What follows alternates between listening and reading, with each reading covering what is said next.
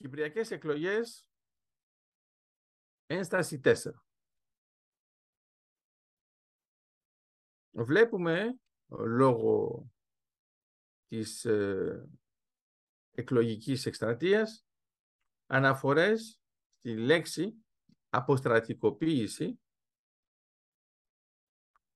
γενικά για την Κύπρο. Άρα θυμάστε όλοι σας ότι έχουμε το ανάλογο με θέματα αποστρατικοποίησης και στα Δωδεκάνησα. Μιλάμε τώρα για τη συνθήκη Λοζάνης και μετά τη συνθήκη με την Ιταλία μεταξύ της Τουρκίας και της Ιταλίας, μετά στη συνέχεια την ε, συνθήκη Παρεσίν του 1947. Επανέρχομαι λοιπόν στα δεδομένα της Κύπρου.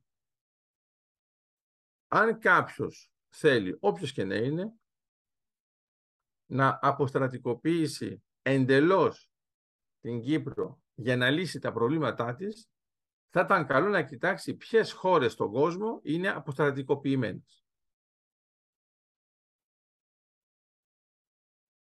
Πρώτη παρατήρηση. Δεύτερη παρατήρηση,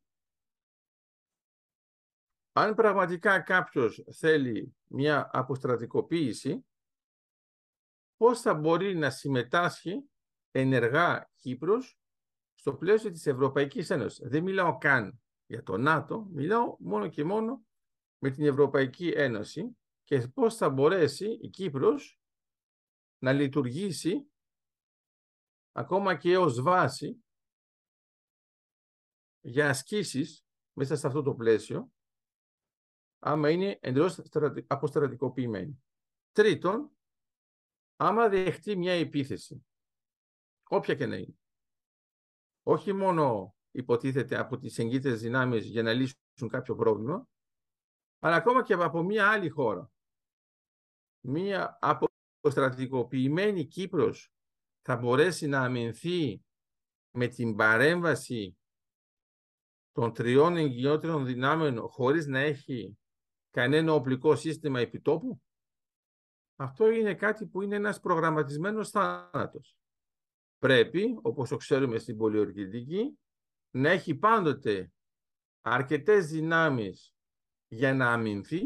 Δεν λέω καν εξ ολοκλήρου και να μπορεί να αποτρέψει έναν μεγάλο κίνδυνο, αλλά τουλάχιστον για να αμυνθεί όσο χρονικό διάστημα χρειάζεται και να μπορέσει να δεχτεί την υποστήριξη των συμμάχων.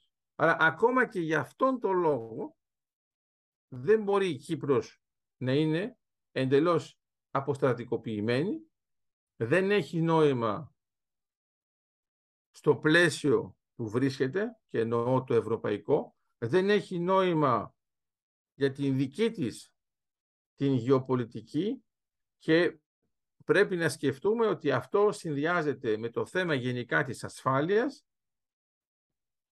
και της στρατηγικής και της ενέργειας. Άρα, μία χώρα που θα είναι εντελώς αποστρατικοποιημένη και θα μπορεί να έχει ενέργεια, ποιος θα την σώσει από πράξεις πειρατείας; Ακόμα και σε αυτό το χαμηλό επίπεδο. Αλλά πρέπει να καταλάβουμε το εξής ότι είναι μια προσέγγιση που ανήκει στο παρελθόν που μπορούσε να έχει κάποιο νόημα σε κάποια φάση, αλλά ειδικά μετά το 2004 δεν έχει κανένα νόημα.